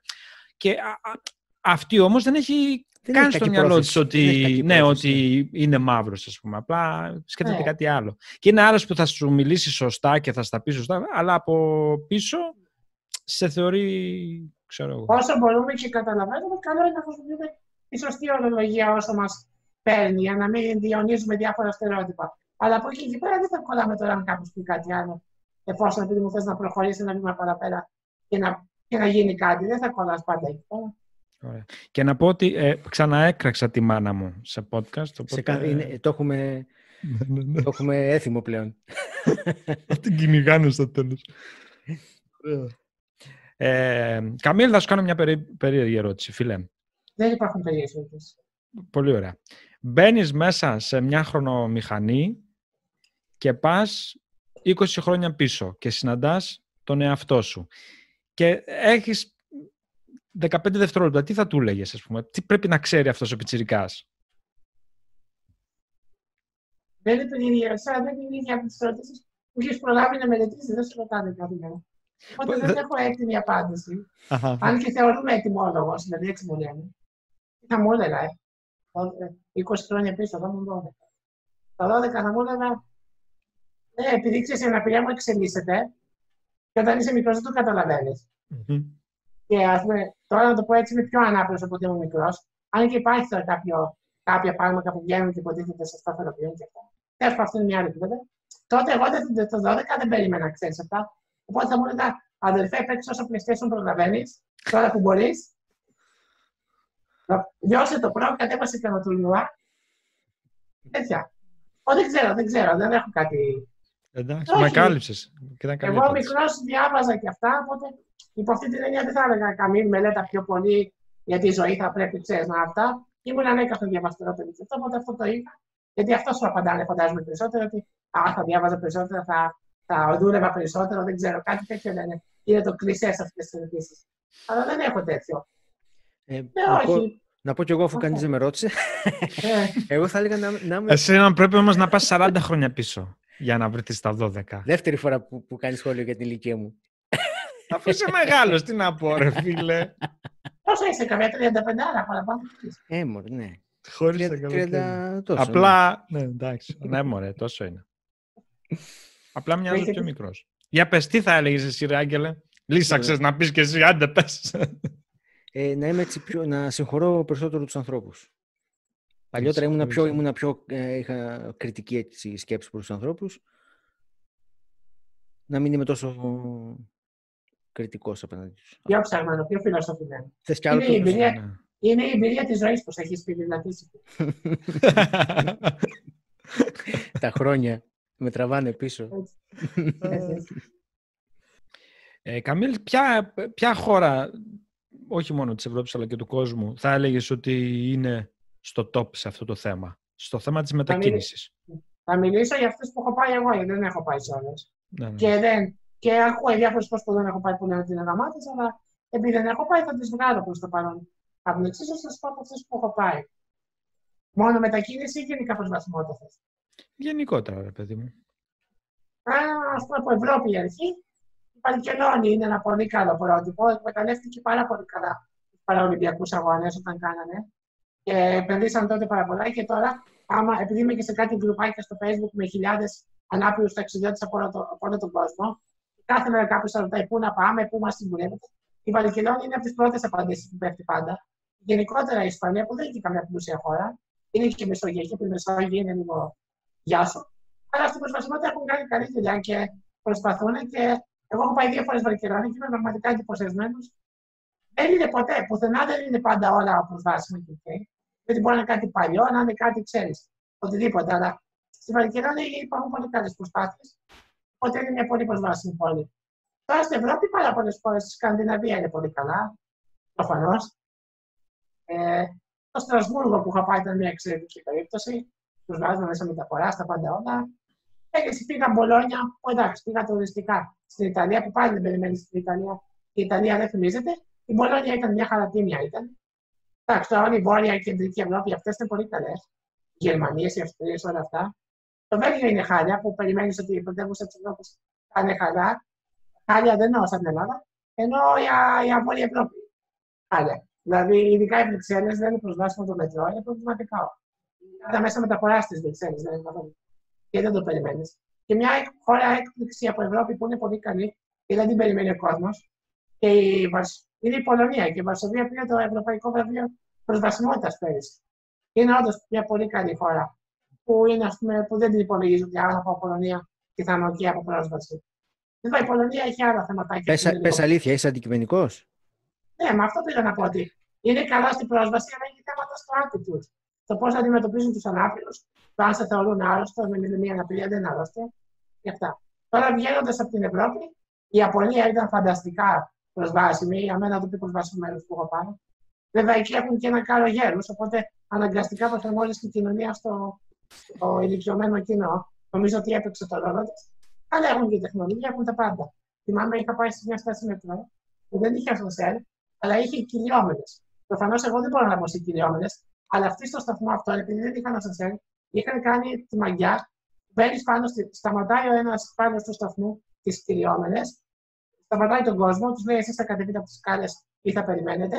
Πατάει ένα κουμπάκι, ευθυγραμμίζονται μερικά σκαλιά από τις κυλιόμενε, γίνεται ένα μπαλκονάκι, ανεβαίνει με το αμαξίδιο και κατεβαίνεις μόνος σου. Μπροστά στο μπαλκονάκι και στις κυλιόμενε άρχονται. Και είναι μια φοβερή εμπειρία, ρε παιδί μου. Γενικότερα, επειδή πήγα και εκτός Τόκιο, πιο μικρέ πόλεις και τέτοια, έκανα και μια κουραζιέρα σε μια λίμνη και μάλλον εντυπωσιάστηκα ήταν όλα προσβάσιμα. Το καραβάκι είχε ασανσέρ, είχε στα κουμπιά του ασανσέρ για τους τυφλούς drive. Θα σου λέω στο Χάρκονι, που στην Ελλάδα δεν ξέρει κανεί τι είναι το Χάρκονι. Α πούμε, μια περιοχή εκεί πέρα. Ή ας πούμε, πήγαμε σε ένα, με ένα τρένο σαν τον Οδοντοτό. Για πήγαινε εδώ στον Οδοντοτό να δούμε πώς θα πας. Είναι πολύ δύσκολο. Υποτίθεται ότι έχει κάποια μικροπράγματα που βγάζει την Παναγία. Η Ιαπωνία αυτό μπορούσε να το κάνεις χωρίς κανένα Ναι, οπότε η Ιαπωνία είναι η πιο προσβάσιμη χώρα. Νομίζω. Πήγα και Νέα Υόρκη, ήμουν μια χαρά.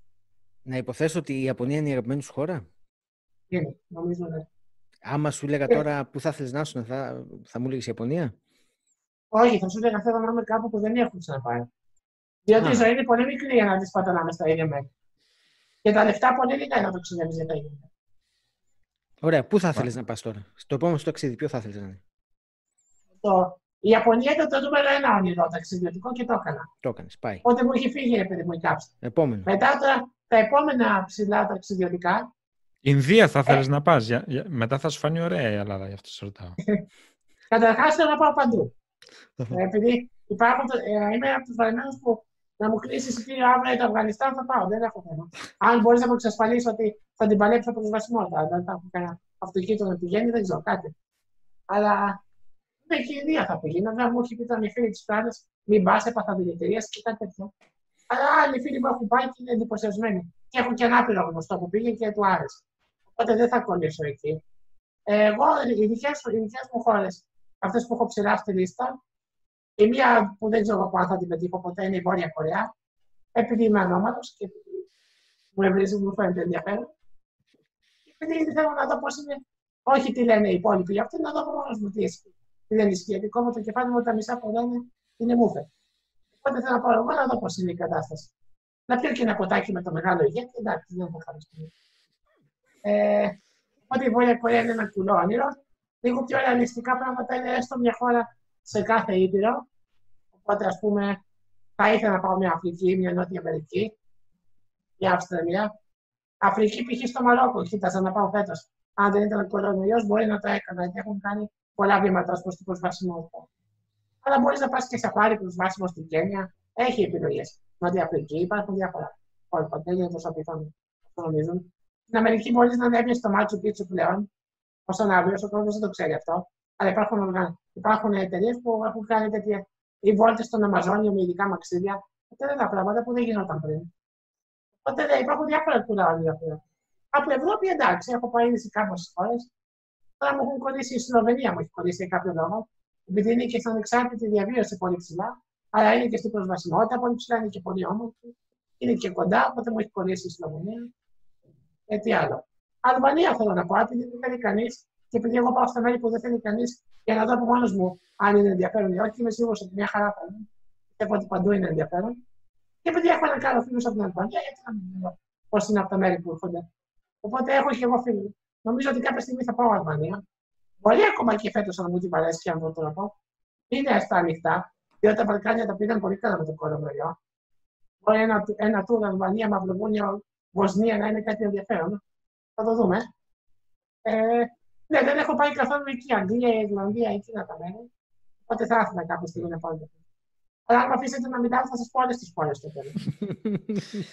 Πριν αναφέρθηκες δύο φορές στον, ε, στον Γιάννη, νομίζω και στον Θανάση. Ε, τι, yeah, σχέση yeah, έχεις, yeah. τι σχέση έχεις με τον αθλητισμό, με τον κούμπο. Ναι. Όχι, είμαι παλεμένα. Είμαι αρκετά πολλωμένο σε αυτήν την αθλητικά. Έχω πάει στην Ιταλία πέρυσι, που σας είπα, πήγα Μπολόνια. Πήγα για να δω ποδηλασία βασικά. Οπότε για, για την Ελλάδα αυτό είναι το φανέ. Και την ποδηλασία την κόλλησα όταν ζούσα στο Βέλγιο. Που είναι νούμερο ένα, νούμερο δύο σπορ, εθνικό σπορ. Η ποδηλασία η Βέλγια είναι top. Και ναι. μου κόλλησε, μου κόλλησε και τώρα βλέπω πού είναι. Όλα τα τούρι, του de France, Giro d'Italia που πήγα εγώ να δω. Είδα το πρώτο ετάπ. Ήταν φοβερή ε, Στη Ιαπωνία είδα σούμο.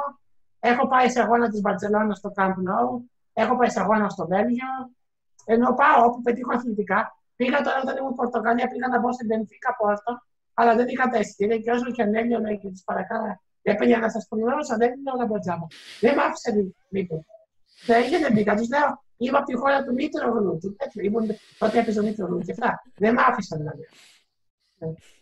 Λέω όχι, γιατί λέει τόσο είναι θέσει κατηλημένες, είναι μπέμπι, το ένα τ' άλλο, αν δεν έκανε νωρίτερα. Γιατί δεν το είχα προγραμματίσει, μπήκα εκεί last minute. Οπότε τα θετικά τα γουστάρω πολύ και βλέπω παρεπτώσει επειδή είπε για το Γιάννη, που έχει δώσει και τα παπούτσια. Ενδιαφέρον. Ναι. Τα ενδιαφέρον υπάρχει. Μου το έχουν πει πολύ αυτό. Προς το παρόν όχι. Προς το παρόν όχι. Δεν σκοπεύω. Αν βρεθώ στην ανάγκη και αν μου χρηματοδοτήσουν κάποτε όλο το γύρο του κόσμου με τα παπούτσια του Γιάννη, μπορώ να Πιστεύω και ο, αυτό και ο Γιάννης θα είναι περήφανος γι' αυτό. Προς το παρόν δεν σκοπεύω να τα δώσω. Δεν ξέρω. Καμίλ, πώς βλέπεις ε, το αύριο, ρε φίλε; Όχι γενικά, αλλά Αθλητικό, προσωπικά. ναι. προσωπικά, ρε παιδί μου. Εγώ στο δηλαδή... νομίζω την απάντησα είναι δύο φορές αυτή την ερώτηση ναι, με άλλο τρόπο. Πιστεύω ότι θα είναι καλύτερα, εξελίσσεται. Σήμερα είναι καλύτερα από πριν και αύριο θα είναι καλύτερα από σήμερα. Νομίζω είναι ψηλό αναπόδεκτο. Ζούμε στην καλύτερη εποχή που είχε ποτέ αυτή είναι η δική μου αντίληψη. Υπάρχουν ανισότητες, υπάρχει φτώχεια, υπάρχουν πολλά προβλήματα. Αλλά πολύ περισσότερα υπήρχαν παλιότερα. Άμα δούμε τα απολύτου αριθμούς και τι συνθήκε που ζουν σήμερα πλέον ο κόσμος, δεν είμαστε σε ένα τέλειο κόσμο, αλλά νομίζω ότι βελτιώνεται η κατάσταση και ελπίζω ότι θα βελτιωθεί.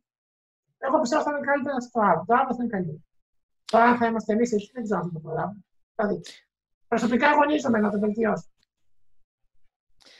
Ενώ πιο προσωπικά, δηλαδή έχεις κάποιους στόχους. Π.χ. εγώ λέω, ξέρω εγώ, σε πέντε χρόνια θέλω να έχω αυτά τα skills ή ξέρω εγώ να κάνω εδώ ή ξέρω εγώ να παντρευτώ ή εσύ έχεις τέτοια... Ποια είναι τα όνειρά σου, παιδί μου, για το μέλλον; Έχω διάφορα όνειρα, έτσι, πιο... τα χωρίζω σε, σε κατηγορίες. Τα αναπηροακτιβιστικά, του τύπου να πετύχουμε ανεξάρτητη διαβίωση, να ζω μόνος μου με προσωπικό βοηθό, αλλά όχι μόνο εγώ, να ζω οι υπόλοιποι Έλληνες και οι υπόλοιποι Ευρωπαίοι, μιας και δουλεύω σε ευρωπαϊκό επίπεδο. Οπότε ο αγώνας που κάνουμε σε αυτό είναι πανευρωπαϊκός ή παγκόσμιος συνεπώς. Μακάρι να γίνει αυτό και να μπορούν όλοι να είναι εξάρτητοι, να κλείσουν τα ιδρύματα. Είναι κάποιοι στόχοι ε, εξακτηριστικό τομέα. Στο ταξιδιωτικό και αυτά, προφανώς στόχος μπορεί να ταξιδέψει όσο πιο πολύ μπορεί. Αν δεν μπορώ όλες τις χώρες του κόσμου, τουλάχιστον όλες τις υπήρου και όσες χώρες προλάβω. Είχα βάλει ένα στόχο να κάνω τρεις καινούριες χώρες το λιγότερο κάθε χρόνο και από το 16 μέχρι τώρα το πετύχαινα. Φέτος μου το χαλάει ο κορονοϊός προς το παρόν. Δεν ξέρω αν θα προλάβω να το πετύχω. Θα δούμε. Ε, κάτι τέτοιους μικρού στόχου βάζω. Εντάξει, βάζω κάτι άλλους πολλού στόχους να διαβάσω χι βιβλία ή ξέρω εγώ. Θέλω να ζήσω στο εξωτερικό. Ιδανικά θέλω να. Το μόνιμα εννοώ.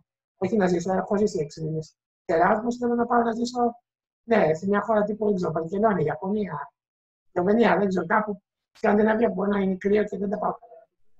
Αλλά η Σκανδιναβία είναι φοβερή πήγα Φιλανδία και έχω μείνει, είχα μείνει, ας πούμε, ήταν... Ε, πρέπει στην ποιότητα, επειδή μου ξεχειρίζω παντού. Ναι, θέλω να πούμε αυτή την εμπειρία του εξωτερικού, μου αρέσει. Και επίσης μου αρέσει επειδή είσαι λίγο απομονωμένος πλέον, δεν είναι να μου πάρει όλοι όλα τα δικά σου που τα έχεις εδώ γύρω από το κεφάλι σου. Εκεί είσαι εσύ και ο εαυτός σου. Και κάποιοι δικοί σου και χτίζεις από μόνο σου. Τη ζωή όπως τη θέλεις, χωρίς να έχεις τις πάρα πολλές επιρροές που δέχεσαι εδώ πέρα αναγκαστικά και μου αρέσει αυτή η Δεν θα έχω τον Παναθηναϊκό βέβαια, που με λυπεί λίγο. Έχω ένα στόχο να πάρουμε το Champions League. Θα δούμε. Έχουμε πάρει από τη Λίγα βέβαια και έχω πάει σε τελικό. Τα, τα λεφτά τι, τι ρόλο παίζουν; Τα λεφτά ψέματα θα πεις άμα πεις ότι δεν παίζουν ρόλο. Πάντα τα λεφτά είναι σημαντικά. Δηλαδή... Όχι να τα μαζέψεις να τα πάρεις μαζί σου στον τάφος, αλλά να μπορείς να δει μια ζωή ναι, σε ταξίδια και σε δουλειά, στη δική μου περίπτωση. Ε, αλλά όπως δείτε, πώς την όπως γουστάρει κανείς. Άλλοι θα πάρουν τσάντες, δεν ξέρω. Ο Μπορεί ο Πέτρος δεν παίρνει ηλία, δεν ξέρω, να παίρνετε κάμερες και, και gadget. Όλα ωραία και καλά. Ναι. ναι. Οπότε τα λεφτά είναι σημαντικά. Σημαντικά στο πλαίσιο να μπορεί αρκεί να, τα χαλάς. Αρκεί να τα χαλάς. ναι, αυτό πρέπει να τα χαλάς. Σημαντικά στο θέμα να μπορείς να ζήσεις τίμια και αξιοπρεπώς. Αυτό. Πολύ ωραία, ρε φίλε. Είσαι, φίλε, ελαλίστατος, πολύ.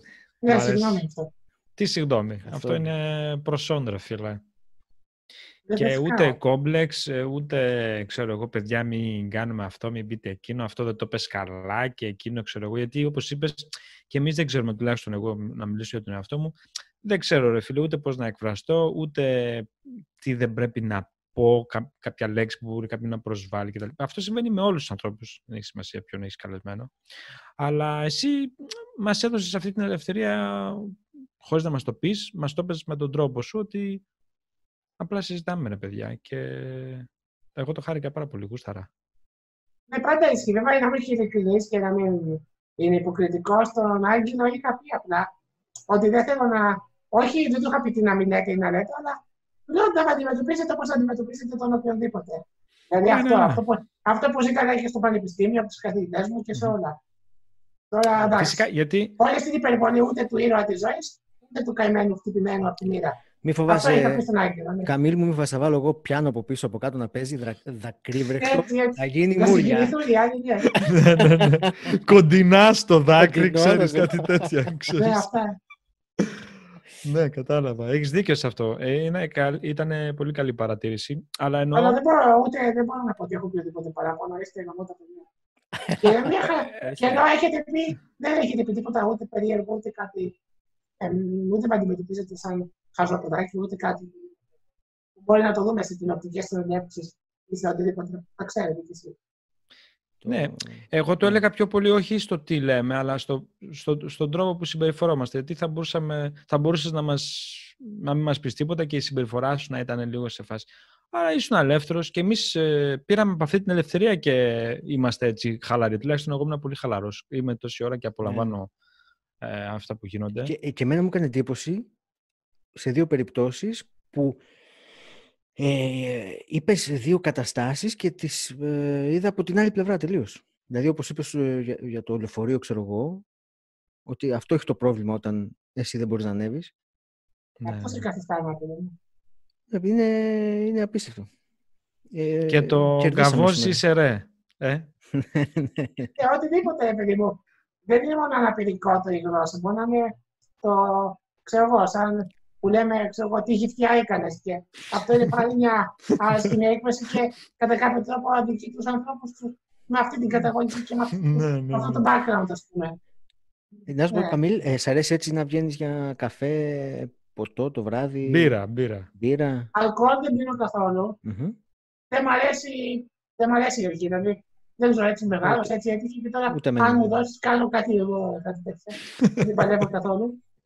Οπότε είμαι ο φλόρο της παρέα. Πάμε, ξέρω εγώ, έξω και εγώ παίρνω, παίρνω iced tea, ξέρω εγώ. Ή- Ανθρακούχο νερό. Όχι, ρε φίλε. όχι, είναι ανθρακούχο, δεν μ' αρέσει ούτε αυτό. Ούτε Ε. αυτό. Όχι, ανθρακικά μπορεί να πιω, αλλά δεν όχι το ανθρακούχο νερό. Καφέ; Ούτε καφέ πίνω. Σου Ούτε είπα με καφέ. τελειώσει φλόρε. Ε, Δηλαδή, άμα- Ναι. όταν θα έρθω τώρα στην Αλκοόλ δεν Αθήνα... πίνω και από, Όταν θα αλκοόλ έρθω... δεν πίνω και από ιδεολογία. Α, οκ. Αλλά όταν θα Και δεν μ' έρθω, αρέσει και από ιδεολογία. όταν θα έρθω στην Αθήνα, τι θα κάνουμε; Θα βγούμε και Νερό, ρε φίλε. τρεις. Νερό θα πιούμε. Όχι, Νερό ρε. του Θα Θεού. φάμε, γιατί- θα Έχει φάμε τόσα τουλάχιστον. Θα φάμε Ναι, κάτι. ό,τι θες. Και θα φάμε και θα πιούμε. Μπορεί να πάμε να πά- οπουδήποτε και έχει ποτά έχει και άλλα υγρά. Δεν θα κολλήσουμε εκεί. και σοκολάτες και τσάι. Και... Ωραία. Τέλεια. και άμα χρειαστεί θα πιούμε και μια ποτηράκι. ρε φίλε, Δεν θα το φάμε. Εντάξει, εμένα δεν μου αρέσει πολύ το αλκοόλ. Τώρα, αν Καθόλου βγαίνω δεν γενικά Ούτε και αυτά, φαγητού. αν βγαίνω που με ρωτήσατε, βγαίνω εντάξει, γιατί να δεν είναι το προσβάσιμο χώρο, οπότε δεν είμαι και από αυτούς που κάθε μέρα έξω είμαι. Είμαι και σκητόγατο, νομίζω, από μόνος μου. Δηλαδή και στο Βέλγιο που είχα προσωπικούς βοηθούς και μπορούσα να βγαίνω γι' αυτά, δεν έβγαινα πάρα πολύ. Προς το τέλος, όταν συνειδητοποίησα ότι ο αδερφέ τελειώνεις σε λίγες εβδομάδες του Εράσμους, τότε άρχισε και έβγαινα πιο έντονα. Αλλά δεν είμαι ούτε party animal ούτε τέτοιο. Και το να βγεις για ένα καφέ, μια-δύο φορές ok, αλλά δεν είμαι και του να σπαταλάμε όλη μας τη μέρα στον καφέ. Προτιμώ να κάνω πιο χρήσιμα πράγματα, να εξελίσσω τον εαυτό μου, να ενημερώνομαι, να. τα- Δεν, δεν έχω και χρόνο. Ξέρω εγώ. Εκτός από τα Ο ταξίδια, χρόνος είναι το, ο χρόνος είναι το μεγαλύτερο πρόβλημα που έχει τέτοιος. πώς Άλλοι πώς- νομίζουν ότι είναι που δεν... Πολλοί νομίζουν ότι η αναπηρία ή οτιδήποτε είναι το μεγαλύτερο πρόβλημά μου. Εμένα το μεγαλύτερο πρόβλημα δεν έχω αρκετό χρόνο να κάνω όσα θέλω. Ωραίο αυτό. Ναι. Τι ήθελες να πεις πριν, σε Εκτό- έκοψα. εκ- όχι, όχι, όχι. Εκτός από τα ταξίδια, τι άλλο. ε, ε, Ταινίες βλέπεις, τι σ' αρέσει ε, ε, να Ναι, οι κάνεις; ταινίες πέφτουν στην κατηγορία του σπαταλάμε χρόνο. Οπότε Σπαταλάς του χρόνο. τι αποφεύγω. Βιβλία; Βλέπω στα αεροπλάνα, όταν πετάω μεγάλα ταξίδια και στο αεροπλάνο, βλέπω καμιά φορά μια φορά όταν πάμε σινεμά, που είναι μια άλλη εμπειρία με την παρέα και αυτά να πάμε, να πάμε σινεμά. Σπίτι θα δω μερικές το χρόνο, Μμ. όχι πολλές. Κανένα Ναι. άνιμε βλέπω, μου αρέσουν τα άνιμε. Αν και τελευταία τα έχω ψηλοπεριορίσει και αυτά λόγω χρόνου. Διαβάζω πολύ βιβλία, διαβάζω πάρα πολλά. Τι διαβάζεις Είναι τώρα; αυτή η αγάπη μου. Τι Τώρα διαβάζεις τώρα. διαβάζω το Secret Life of Flies, η μυστική ζωή των μυγών. Είναι από μια εντομολόγο και εξηγεί γιατί οι μύγες είναι γαμάτες. Ναι, μην το γελάτε. αν Όχι, είχατε δεν το μύγες. γελάω όχι. καθόλου. Σίγουρα είναι, το γελάμε με τη φα... ότι είναι περίεργο και εμένα μου αρέσουν τα περίεργα. Που Ναι, να μην και ακούγεται. εμένα, όπως καταλαβαίνεις. Ναι. Και αν δεν είχαμε μύγες, θα ήμασταν όλη μέρα μέσα στην κατάνα του συμπάτου. Ε, πα- δεν θα είχαμε σοκολάτα, γιατί οι μύγες επικονιάζουν τα δέντρα που τα κακαό δέντρα. Και δεν είναι μόνο οι μέλισσες που τα επικονιάζουν. Θα ήμασταν γεμάτοι πτώματα γύρω-γύρω, γιατί κάποιος θα τα πάει αυτό. Δεν θα το είναι μόνο οι μύγες, αλλά οι μύγες πέφτουν. Παίζουν μεγάλο ρόλο. Βέβαια, προφανώς στο βιβλίο λέω ότι οι μύγες είναι και παρασιτικέ και πολλά πράγματα, αλλά είναι, συμβάλλουν και σε πολλά άλλα πράγματα. Ελέγχουν άλλα παράσιτα, είτε τα χειρινάνε, κάνουν διάφορα. Και δεν μ' αρέσει αυτού του τύπου τα βιβλία. Το πήρα στις Βρυξέλλες και έχω μετάσει να παίρνω βιβλία στο εξωτερικό. Διάφορα και τα διαβάζω μετά. Πολύ... Κάνα, κάνα podcast βλέπεις με κάτι τίποτα περίεργους τύπους. Ναι. ε, Δεν από έχω δει τώρα πάρα πρέπει να πολλά, δεν έχω εξερευνήσεις. ψέματα. Δεν ίντερνετ. θα πω ψέματα, δεν έχω δει πολλά. γιατί Θέλει το χρόνο του. Ναι, Αλλά πολύ. ναι, κάποια είναι τελευταία ακούμε πάρα πολύ από podcast και μέχρι και εμένα μου έχουν πει να κάνω. Αλλά δεν κάνω γιατί έχω τσιριχτεί πολύ και δεν παλεύει. Έχεις όντως, ρε φίλε. Έχεις όντως. Και ο Να σου βάλω Άγγελο εγώ. έχει Καλά. λίγο. Εγώ έχω ωραία μπάσα φωνή. Ναι, Και οι πρόσεχε. δύο έχετε κάνει φωνή. Ο Άγγελος, επειδή λίγο κάνει το περισσότερο. μοντάζ μετά, το- τη δική μου τη, τη, τη πικάρει λίγο ή τη Και εγώ- πικάρει ή τη Και βάζω μπάσα σε μένα. τάρει. Ναι, με βάζεις διατρίλα. μπάσα σε αυτό και αυτός ακούγεται ωραία και εγώ ακούγομαι σαν. Εμένα μου ακούγεστε και δύο μια χαρά, δεν είχα τώρα. Τώρα, αλλά μετά, με- μετά το μοντάζ θα δεις πώς ακούγομαι. Πώς θα Α, με δεν ξέρω, κάνει. θα δούμε. Με σαμποτάρει. Η δική μου είναι χάλια. Όταν πηγαίνω δημοσιο... σπούδασα δημοσιογραφίας, λέγανε ωραία, θα κάνεις ραδιόφωνο την ώρα σου. Λέω, παιδιά, έχετε δει πώς ακούγομαι. Δεν... Τι να κάνω, τι ραδιόφωνο, το ραδιόφωνο θα κοιτάς. Χατζη Νικολάου, έχει μια ωραία φωνή, ρε παιδί μου. Άρα το, το δημοσιογραφικό κομμάτι το σκέφτεσαι καθόλου; Δηλαδή να Ναι, ασχοληθείς- ειδικά, Θα μου άρεσε αν ήταν αθλητική δημοσιογραφία ή travel, travel φάση, τύπου δούση, Ναι. τύπου, δεν ξέρω, με ξέρεις, να ταξιδεύει και να γράφεις τι εμπειρίε σου. Τέτοια φάση, ναι. Τώρα αυτά τα στερεότυπα που όταν πήγαινα στο πανεπιστήμιο μου λέγανε όλοι Α, μπράβο, αγόρι μου, θα γράφει για μας και τα προβλήματά μας για τους ανάπηρους. Ε, τους εγώ πάντα γιατί με ρωτήσατε αν θέλω να γράφω για αυτά. Αυτά είναι στερεοτυπικά λίγο. Οι ανάπηροι για τους ανάπηρους, οι γκέι για τους γκέι, η χοντρή για τους χοντρούς και πάει λέγοντας Εγώ είμαι λίγο του main, mainstream disability. Και ναι, θα Καλά ήθελα να κάνεις. κάνω αυτά που είναι και τα Να, πάθη. να σου πω όμως, μου. Καμίλ, αυτό το που πες για τους χοντρούς, κάπως μου φάνηκε λίγο. Μπορούμε να το διορθώσουμε, να, να πούμε μια λέξη. Γιατί κάπως- ρε Εσύ δεν φίλε, είσαι- χοντρή. Εσύ δεν είσαι χοντρός. Αισθάνθηκα Εσύ δεν κάπως. είσαι χοντρός. Ε, Εσύ είσαι ε. φλάφι. Το κρύβω. Τι είμαι, τι είμαι; Φλάφι. Ρε, εσύ, ε, ε, εντάξει, ο Άγγελος φαίνεται, ε, του αρέσει πολύ το φαγητό, αφού το είπε και πριν, όταν λέγαμε για τα ποτά σου, λέγω Για με πιο φαΐ πολύ του θέλω να φαγητού. ναι, φαΐ. Εντάξει, παιδιά, όλοι έχουμε. ε, Μα το καταρχάς το χοντρό εγώ δεν πω ούτε αρνητικά ούτε κάτι. Απλά Δεν δεν μου έκανα, έρθει η λέξη υπέρβαση. ναι, ρε, πα- μας συμπεράζουμε τώρα Ναι, σιγά ναι. τώρα. Λοιπόν, Ναι. Καμίλ, χαρήκαμε φίλε που τα πάμε μαζί σου. Ήσουν Εγώ μια πολύ πάρα καλή πολύ. παρέα. φίλε. Ευχαριστούμε Να πάρα κάνουμε πολύ. πράγματα μαζί στο μέλλον, άμα γουστάρετε οτιδήποτε. Ναι, Χίλια, ρε, κάποια χίλια. στιγμή θα κάνουμε και ένα επεισόδιο με τον ε, Άγγελο, κάποια στιγμή που θα φιλοτιμηθεί και θα έρθει Αθήνα ε, και θα κάνουμε μια περατζάδα με όλους τους καλεσμένους μας. Οπωσδήποτε έχουμε να το φέρει- πούμε. Ναι. Και θα κάνουμε Μην έτσι έρθει όμως ένα... τύπου Δεκέμβριο και μου κάνει Παναγία. Θα έχει ωραία μέρα. Δεν τα πάω καλά το κρύο. Κάτσε, ρε. Εμάς δεν μας σκέφτεσαι. Ξέρεις. Το Δεν σου είπα Σάββατο να έρθει όμως. Αύγουστο με, με Αύγουστο με 37 βαθμούς. Ένα Ναι, ρε. Σεπτέμβριο να έχει 25, ξέρω εγώ κάτι. Ε, με του τα λέω εγώ, αλλά αυτός... Εσείς τι ετοιμάζετε τώρα, να πούμε και στους ακροατές κάτι για εσά. Τι να... Α, ε, για Εμείς πες, βλέ- ρε, Άγγελε, βλέποντας, τι και, ετοιμάζω. βλέποντας και κάνοντας. Βλέποντας και κάνοντας. Έξι λεπτά τη διπλωματική. Ε, Επόμενη καλεσμένη, ε, επόμενο καλεσμένο έχουμε, Άγγελε, γιατί όχι; Το κανονίζω, το κανονίζω. Μην, μην κανονίζεις. με αγχώνεις, μην με Είναι- αγχώνεις, σε παρακαλώ. Είναι τέτοιο. Δεν θα τα κάνει spoiler. Δεν θέλει να κάνει spoiler, ναι, μωράς. Εντάξει, έκπληξη, δεν πειράζει. Εντάξει, Θα σα δούμε. θα τους δούμε. Ε, Πότε θα Χριστό- ανέβει αυτό να το μοιραστώ στα δίκτυα; Πότε θα ανέβει, αυτό συνήθως το ανεβάζω κάθε Τρίτη. Αν, αν προλαβαίνω με τα μοντάζ και Και αυτά. σε τρίμηνο. Θα, σου- θα σου στείλω εγώ στο τέτοιο, θα σου στείλω, μην, μην σε νοιάζει. Έλα, δεν Με το που ανέβει. Α, τώρα την επόμενη Αρκεί Τρίτη, να μην είναι Τετάρτη. Σεπτέμβριος. Ανέβασε το εσύ και θα κάνω εγώ ρηπόρτα από κάτω με τη μία. Παιδιά, Ναι. με κακομεταχειρίστηκαν. Απαράδεκτη. Τα άκουσε όλα τα πετσόκοψε. Ξέρεις, Συνήθως παίζ- παίζουν όλα έτσι άπεχτα. Τα, δεν, μου- δεν μοντάρω και πολλά. Εντάξει, τώρα θα, θα κόψω κάποια. Θα κόψω Εκεί αυτό μας που- άρεσε. και θα κόψω. θα Γιατί είναι κόψω- εσύ, να μάθω ήμουνα. Ναι, ρε. Εγώ δεν- θα κόψω αυτό που με ρώτησε για την κεφαλονιά. Δεν ξέρω να το κόψω, δεν το κόψω. Το σκέφτομαι τώρα. Να Κάνω κάτι θέλει, εννοείται. που με προβληματίζει. Γιατί δεν ξέρω. Και, και μου έρχεται τώρα να Εντάξει. πάω στο δήμαρχο εδώ πέρα. Αλήθεια σου λέω. Να πάω στο δήμαρχο, να πάω με το μικρόφωνο και να του πω. Με ρώτησε ο Καμίλ εάν μπορεί να έρθει. Να έρθει.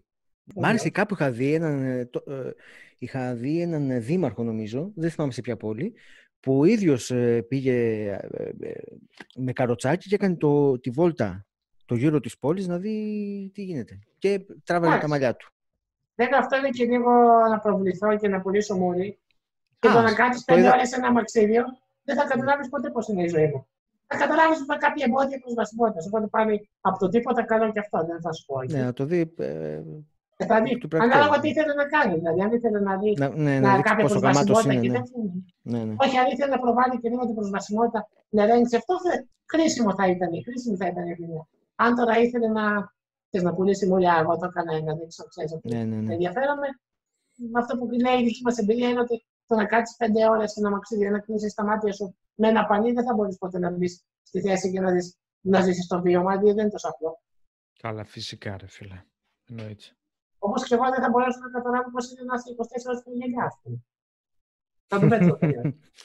Βγάλτε τα γυαλιά. Λοιπόν, κάτσε να κάνουμε αποφώνηση και να βγάλεις τα γυαλιά. Λοιπόν, Όχι, λοιπόν, πλάκα κάνω. ευχαριστούμε. Πλάκα κάνω. δηλαδή. Λοιπόν, καλά, θα κάνουμε την Συγγνώμη για το αποφώνηση μόνο. τώρα για να Ναι, θα κλείσουμε. κάνουμε έτσι για, για το τυπικό για να το κολλήσουμε στο Αλλά μοντάζ. εσύ μη φύγεις. Ναι, είναι για το τυπικό. Εντάξει. Και θα τα Ε. πούμε στο επόμενο επεισόδιο. Ευχαριστούμε πολύ, Bye. Καμίλ. Κάναμε Ευχαριστώ ακόμα πολύ και έναν εγώ. φίλο σήμερα. Bye bye. Γεια. Βγάλτε γυαλιά σου, Πέτρο, τώρα.